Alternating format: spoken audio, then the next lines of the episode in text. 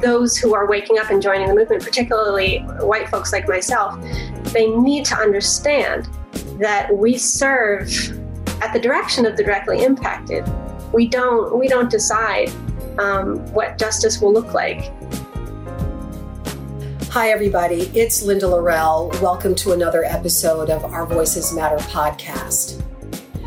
Five years ago this week, Sandra Bland was pulled over by a Texas state trooper for failure to signal while changing lanes.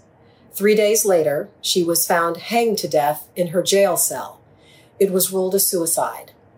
The case, as you might imagine, sparked international outrage about the treatment of Black people by white police officers, and it was considered a turning point in the Black Lives Matter movement. Last year, around this same time, I had the opportunity to interview Hannah Adair Bonner. Hannah is a LGBTQ Methodist pastor who sat vigil along with many others outside the Waller County Jail in the wake of Sandra's death to bring awareness and justice in the case. In the wake of George Floyd, Ahmaud Arbery, and Breonna Taylor, I thought it important to remember Sandra Bland talk a little bit more with Hannah, first revisiting the interview that we did a year or so ago, where she goes into considerable detail about what that time was like, but then talk to her again now, today, about her thoughts about where we've come, how much farther we still need to go. Five years later, we are having this same conversation it's important that we remember who Sandra was, and it's important that we not forget. It's important that we keep talking about this issue so that we can, once and for all, move toward racial justice and equality. Let's get to it. So, talk to me about that work, confronting white supremacy. What did that look like? It looked like a lot of different things, right? It looked like supporting, you know, immigrant families at the bus station, but most directly, I think the thing that people most would associate me with is the fact that when Sandra Bland um, died in the Waller County Jail, uh, we had mutual friends, and those mutual friends required a response from me as their pastor, and that I ended up uh, there feeling called by God to be there and ended up continuing to follow that call and to stay, um, to continue to be there at the Waller County Jail for the first three months after her death and continue to do the work very directly in rural Texas for the next couple years, and then to continue to be involved in, in relationships with folks there and to continue. And so, just for the purposes of our audience who might not know who Sandra Bland was, um, she was a young African American woman who was stopped by a police officer in Waller County, um, taken out of her car, taken to jail. It was a very controversial um, case. And then three days later, she was found hanged in her jail cell. Um, and as we're doing this interview today, which is July 14th, yesterday was the anniversary of her death. Yes and um, and you were very involved in um, in commemorating that. Yes. Um, tell me why that is still so very important to you. Yeah, all these years later. For me, uh, Sandra was somebody who, in January of 2015, six months before her li- her death, she received a call from God one night and she had her makeup washed off and her hair in curlers and she was ready for bed but she put a camera in front of her face and she started vlogging. And she said that, that we need to stop waiting for somebody to come along and to change the world that, that god has opened my eyes she said. She said i'm going to talk about god. She said i don't i know that some people don't like people talking about god but i'm going to talk about god because it's god that's opened up my eyes to the fact that there's something we can do.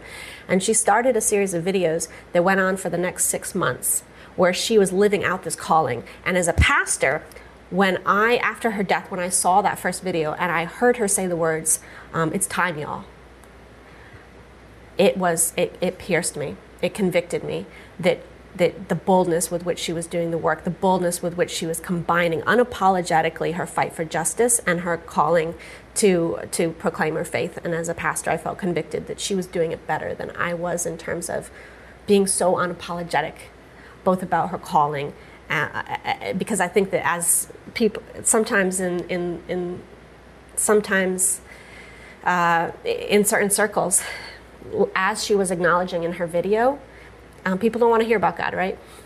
And so she was like, I'm going to talk about God. and I felt convicted that there were some times where I, I didn't I didn't talk about God in certain spaces that I should because I knew it made people uncomfortable, even as a pastor. I felt so convicted by her calling and so convicted by her boldness. Um, and so I, I, I, I, I moved forward in a way that was determined not to allow them to succeed in silencing the call that God had put on her and to make sure. So, for, for much of the world, the focus was about her death, right? For me, it was about her voice and her life, and making sure that people listened to her words and that she was able to live out this calling that she'd been given, even beyond her life, that people would still be hearing this, and that, that, that the obedience that she had had to the call of God to speak these words of love and truth and justice and healing to the world would continue to be heard. You mentioned that uh, for three months following her death, that you lived outside of the Waller County Jail. Why, and what was that experience like for you? Uh, yeah, so uh, uh about a few days into it, one of the the the uh, older uh, grandmotherly figures from um, from Houston told her daughter, y'all better not be sleeping out there. And so we were respectful of our elders, and we didn't actually sleep out there. But yes, we were out there every day until you know from morning to, to dark.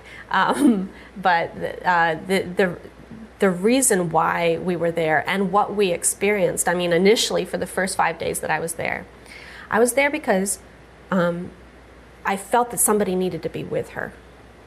That this woman had been falsely, illegally arrested.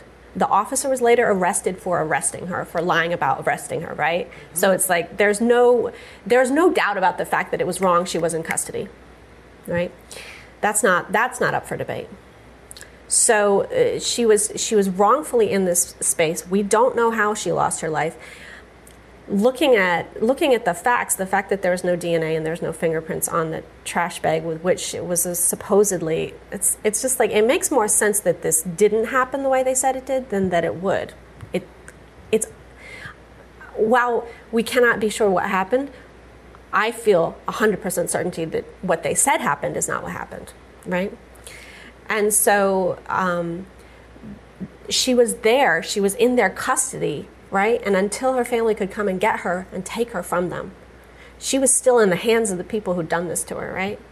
And so, in somewhat of the tradition that many religions have of, of sitting, you know, in the Jewish tradition, I think it's sitting Shiva, right? Mm-hmm. So, of sitting with her, I felt I just wanted to be with her, uh, like, so that she wasn't alone. And so, for the first five days, that's why I was there. But when the family came to receive her body and to take her home and to honor her and bury her, I ended up looking in their eyes, and the words just came out of my mouth I'll do this as long as you need me to. And those were not planned words. Um, but that w- was a commitment, and I, um, and it was a calling, and it was something that I needed to follow through on, and I did um, and remained in relationship and communication um, with the family and continued to be outside of the jail to ask what happened to Sandra Bland because by asking the question what happened to Sandra Bland, we were confronting the reality that what they said happened is not what happened. That we don't know what happened, but that what they said happened is not what happened. And so by holding that sign outside of the jail for those months, um, and at first the sheriff didn't take us very seriously. Um, I think he thought I was just some little girl. Um, and I, I, love being underestimated. It gives me a chance to prove people wrong. And so he underestimated us. He threatened us. He got in our face. I think by August, he, you know, he came out and took pictures of our cars and our faces, and he told me to go back to the Church of Satan, which is um, that many people saw that moment because we were able to capture him on film and, and share that. Um, and so they try to threaten and intimidate us and get us to leave. Um, and the reality is that they tried to make us think, and people believed, um, even within the Methodist Church, people believed with certainty that I would die. Like it was not a question, will, like if. It was. So you received serious death threats mm-hmm. while you were there? Right. And so the thing was, people really believed if we have to, you have to stop. If you keep doing this, you will die. Not, not maybe, you will. And the reality for me was that I, it was a calling from God. And I'm more afraid of God than I am of any, any human being, right? I was not about to disobey God for, for another human being. And, and secondarily, um, it was important to show people that the value, the worth of my life, and the value and worth of Sandra's life were equal. Right? And if you're going to be so upset about the danger that I'm supposedly in, I, as a white woman, right? Okay, yeah. Then, then where is your outrage about the danger that she was in, right? And so um, that's why it was important to do that, and it was also why it was important to keep the focus on her. Um, to do that fine balance of confronting people with that uncomfortable reality while at the same time um, being very strategic about uh, keeping myself from becoming centered in the national narrative. Yeah, I want to talk about that. Um, we were talking off camera before we started um, about how you've been approached by the national media to do interviews, and what was your response in each case? I would give them the name of a black woman who was a leader in Houston to talk to, or or in in Waller County where it took place. And you did that because because it was our conviction to keep this focused on the po- folks that are directly impacted by uh, systemic racism. And the, when I finally, I, I, actually refused to talk to even local media for the first couple weeks. Um, maybe even I don't remember how long. It was at least a couple weeks that I refused to speak to local media even until until the um, I was receiving word from the family that that that was not helpful to the case. that that it would be it would be good for me to. But you were talk. sensitive to the fact that that you did not want the face of a white woman to be that the defeat, reason yeah. the reason that this was getting so much attention. That would defeat the purpose, right? Exactly. Mm-hmm. Exactly. You know, so many companies are stepping up to help their communities through this challenging time. And here in Texas, one of those companies is HEB. The grocery giant has shown time and again that it knows how to handle a crisis, which is why it was ready to jump into action when the scope of the COVID-19 pandemic became apparent. The company's efforts and expertise were highlighted in a recent Texas Monthly article, quoting here, San Antonio-based HEB has been a steady presence amid the crisis. The company began limiting the amounts of certain products customers were able to purchase in early March, extended its sick leave policy, and implemented social distancing measures quickly, limited its hours to keep up with the needs of its stockers, added a coronavirus hotline for employees in need of assistance or information, and gave employees a temporary increase in mid March. I've shopped at HEB from the moment they came to Houston almost 20 years ago. I'm proud to have them as a sponsor of this podcast. Thank you, HEB. And now here's my conversation with Hannah Adair Bonner on this, the fifth anniversary week of Sandra Bland's death. So, Hannah, it is so great to see you again. It's been a year since we last spoke, and the world has changed considerably, I think we could say. Absolutely. A lot of people are waking up in a new way. Yeah, in a new way. And one of the reasons that I, I wanted to to revisit our conversation or build upon it is that of course this is the fifth anniversary now of Sandra Bland's death. And um, I'm wondering, given all that is going on in the country right now, um, in the wake of George Floyd's death and Breonna Taylor and Ahmaud Arbery and um, so many countless others, um, and the work that you did in the immediate aftermath of Sandra's death. What are what are your thoughts? What are you thinking and feeling, particularly on this day and at this moment? Yeah, thank you so much for that question. Um, you know, these days, July 10th to 13th, are always very heavy for those that were involved in a in in a distinct way with the movement around justice for Sandra Bland. That is, of course, heaviest for her family. um, when you have had to mourn so publicly. I, I feel a great amount of concern and compassion. Um, most of us get to mourn in private. We get to have our our our process um, without the observers and the commentators about whether we are grieving properly and all of that, right?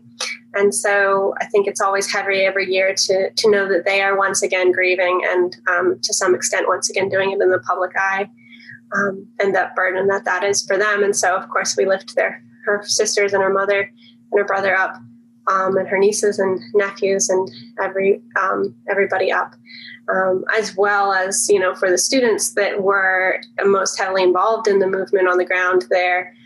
There's uh, you know we have been doing something on the anniversary with COVID days. We're not gathering in Texas during July 10th to 13th like we normally do, um, but um, but there is that is what we normally do, which means that there there are memories. There's memories of of difficult um, traumas as well as of um, joyful reunions. Last year, we got to be with Sandra's mother um, when they declared Sandra Bland Day in the in the city of Austin, and so there's there's a lot of memories that come up. There's a lot of emotions that come up during these days, and so we tend to be closely in touch with each other and trying to um, support and encourage. I'm actually um, with the college students who are now, uh, we just have one left to graduate. Jasmine will graduate from PVAMU in August, um, but we're planning to do a live stream ourselves next week um, to kind of catch up with them and let people see how they're doing.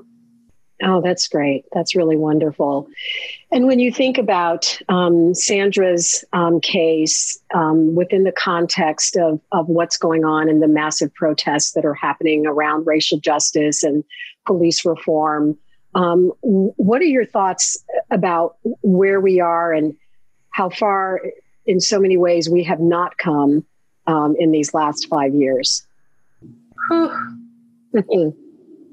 I know, loaded question. Yeah, yeah. It's it's hard to watch the same patterns take place for those that um, have been involved in the movement. For for those new to it, it can look really um, as if the victory has been won when a per, when a police officer is fired or when a police officer is charged. But for those who've been a part of the movement, who have been watching um, these cases play out for years, for decades, for a lifetime, uh, we know that those police officers are often fi- uh, just hired in another department or rehired.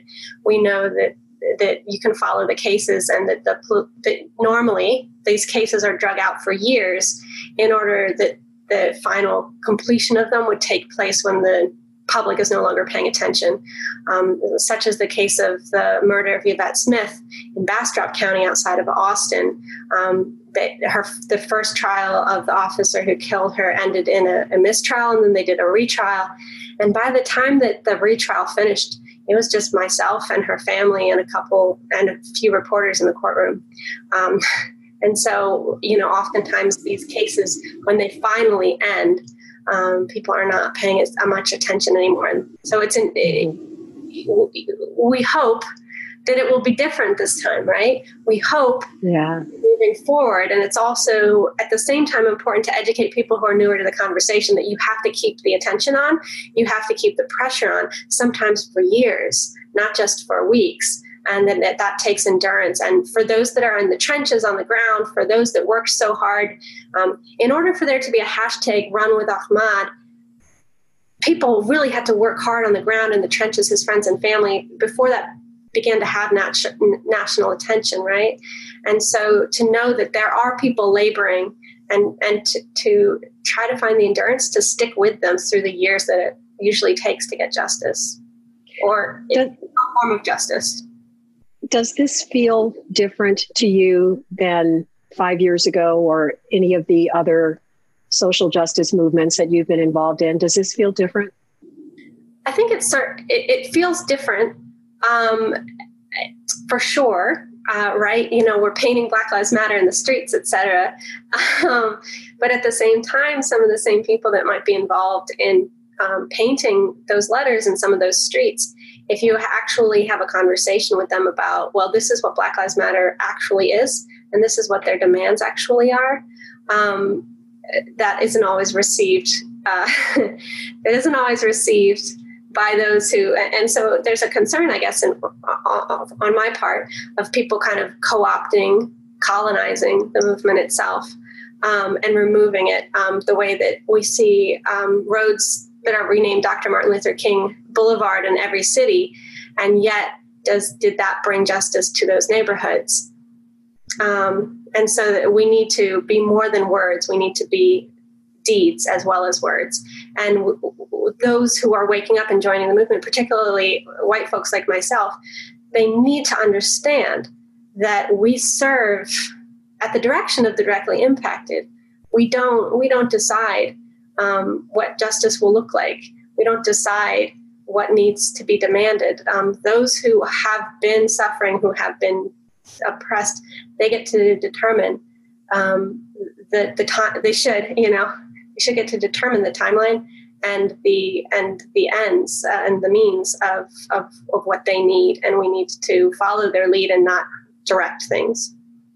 I'm so glad that you said that because um, so many people are are you know don't know what to say what to do how to act. Um, I'm, I'm a member of a of a of a private group um, called white women against racism and there's some really great discussion going on in that group. I mean, genuine um, desire to understand how best to be an ally to this movement. Um, what else can you offer to other white people who want to be an ally, don't want to step on toes, don't want to say the wrong thing, do the wrong thing, etc. You've been in this space for quite some time, for probably the, the majority of your very young life. what what have you learned about being an ally that you can share with others who now want to occupy that space in the right way? Right, absolutely. I, I, mean, some of just some of the really basic stuff is just start by listening. Don't start by talking. Uh, we do not have the answers. We are not the re- experts on racism, and we never will be because we don't experience racism. We commit it. Um, so you wouldn't you wouldn't ask somebody who's committing a crime to um, explain how to stop it, right? You know, you you, you we we need to listen to those who are experiencing racism and listen to what they need from us and try to do and to say um, and to follow their lead. And so I think that that's that's one of the first things is like start by listening. Yes, we need to talk. Yes, we need to speak up. Yes, we need to say racism is wrong. But but start with listening so that we know how to do it in a way that's useful and that's helpful and that's not centering ourselves and doing so uh, in, in a performative way. Which kind of gets to the second point, which is who you know when you do speak up, you know like who who is who is your audience? Um, uh, a lot of white folks will speak up in a way that is kind of performing for other white folks to look, you know, to look woke, right? But are you willing to speak up in a way where the directly impacted are actually your accountability? Where you're speaking up in a way that will maybe push so hard that it will make your other white friends angry but that it will be what the directly impacted are asking you to do. Um, and so knowing like, are we speaking up to perform and to send signals to other white people, we're not racist, or are we speaking up to actually be useful and to do the things that direct, people directly impacted by racism are asking us um, to do? And I guess the third, just like very simple thing, you know, there's a lot of really in-depth conversation we could have, but kind of a third, just very simple thing to do is that when you show up, stay, stay to the end. I think the thing that has set my life apart is that um, I stayed to the end, which means like a lot of times white people will show up to a meeting or a protest or a training, but then we have uh, kids to put to bed, or we have an early meeting in the morning and we leave. And by the end of whatever this event, meeting, training, protest is, oftentimes it's only the folks that are directly impacted by the injustice that are there at the end. And they also have kids to put to bed. They also have meetings early in the morning right? Um, and it's very much a revealer of how, how deeply invested we are in it. Um, whether we came to take a selfie so we could perform for folks that we did something, or whether we were really in it to win it, per se, like in it to destroy and dismantle racism. Um, and so, those, I guess, are like three things. So important. I love how you articulated that. And it, it's not easy, you know, it requires um, self examination. It requires getting out of your comfort zone. It requires not being afraid to put yourself out there, knowing that you might say the wrong thing or you might do the wrong thing, but doing nothing is not acceptable, um, not any longer. Um, and when you talk about being uh, there until the end, you really walk that, you live that, and you did that in Sandra Bland's case. Um, you remind our audience of of how long you basically held vigil there outside the jail in Waller County where she died. Yeah, we were there for 80 days, um, and then and then working expanding the movement so that we could be demanding justice at the Capitol because it was a state trooper that arrested her, etc. We expanded the movement and we're working there in Waller County and Houston and Austin for two years um, after those initial 80 days. As a pastor, I, I when we hit day 40, I had hoped that that was enough um, like 40, kind of a milestone, right? Jesus was 40 days in the wilderness, um, but uh, God said no, and it ended up being another 40 days that we were there before we were released to um, to expand and, and to continue to pressure the, the, the folks in the capital as as well as other spaces. Yeah. What do you want people to know and remember about Sandra Bland and well, let's just start with that as we as we start to to wrap up the conversation. What do you want people to know and remember about Sandra? Oh, she is an incredible leader, uh, and that she was incredibly o- obedient. Um, the fact that she she received a call from God, like her first video blog, is her talking about the fact that she's up at late at night. She has her hair in curlers. She has her face washed. She's ready for bed, and despite that, she's making a vlog where she's She's letting people see her in all her natural, uh, ready for bed glory. Um, it's important to her because she says that she's received a call from God that there's something that we can do and we need to stop waiting for somebody else to come along and do something, and that she's received this call and she's going to do it. And she obeys. And because she obeys, in, over the course of the next six months, she made like 30 of these video vlogs where she talks about justice and her activism and racism and her faith and all of these things and she didn't know why she she didn't know why she, she received that calling but she obeyed she obeyed it and because she obeyed it she was able to lead her own movement. She was able to give us instructions. You know one time she's does, did a video where she was um, at, a, at the mall uh, engaged in trying to get people to sign a petition about the kids who had their world series um, taken away. And um, she, there was a young man who helped support her when some of the mall police were, were harassing her. And then um, she makes a video with him and she said, like, they said that they're throwing him out. And if he gets fired, I'm going to come back here and I'm going to sit here every day until he gets his job back.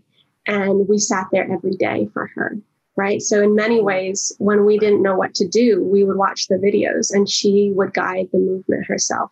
And it was her voice it summoned people all around the world. It was her courage. It, it was her her passion. Um, she, I, I think that people should remember her as an incredible leader who, because of her obedience to her call, was able to lead her own movement for justice. What would you like to leave our audience with today as we navigate the twin crises of the, the pandemic and, and the racial unrest, the um, justice movement, the social justice movement that's going on in the country. From your perspective as a pastor, as a as an activist, as as someone who is literally in the trenches on the ground and has been for a long time trying to trying to affect change in our country. Yeah, to remember that every crisis is an opportunity because it's a it's an opportunity for us to dig deep and to discover who we really are and that this is a crisis for our nation where it feels like everything's uncertain everything's falling apart nobody knows what's going to happen. Um, it can be it can be alarming to know that things that we could count on we don't know whether they'll still be there. But it also creates an opportunity that things that have always been there we have an opportunity to rebuild this world in a different way. We have the ability as we're sitting in our homes to think do i really want to go back to life as as as normal was life as normal good enough? What changes do we want to make so that when we go back, it's it's it's better, it's different. thinking once we remove ourselves from this physical space of others, sometimes we see things more clearly and we can think when we're not so stressed and we're not so focused, you know, I really, you know, I don't like how they treated how they treated my coworker. What am I going to do about that to make that different when uh, now, right? But also if and when we are back together in person. Um, and so, so thinking that not just grieving all that we're losing because of COVID, but also thinking about all the opportunities that it creates as things are unfortunately um, destroyed um, by by this time period. What things will we create that are different and that are better? Um, and and how is it that we are going to be sensitive and and cognizant of the fact that those who have been experiencing oppression and experiencing less opportunities um, will experience this COVID crisis in an even more heavy and dramatic and loss filled way. And how do we make sure that in our desire for our own survival, we, we don't lean into the same abusive and racist tendencies that we always have and leave them even further behind? How do we change direction in response to the ways that we are waking up? How do we change direction and say, no, this, this time we will behave differently? we will even in our recovery from this pandemic we will make we will make sure um, that we are not leaving people behind and that's the perfect place, I think, for us to end our conversation on that, that note of optimism and hope and turning this into the opportunities and looking at looking at it with all of the opportunities that lie before us to do something better as we go forward. So Hannah, it's always a pleasure talking with you. Thank you so much for for sharing your your perspective and your passion um, with our audience. Really appreciate it. Thank you so much. My pleasure. Such a joy to be with you again. Okay, be well, my friend. You too. If you'd like to learn more about the Sandra Bland case and what has transpired in the five years since her death, we've got links to all of that information in the show notes on our website. In the meantime, thanks again for giving Hannah Adair Bonner permission to speak and for having the courage to listen with an open mind. We'll see you next time.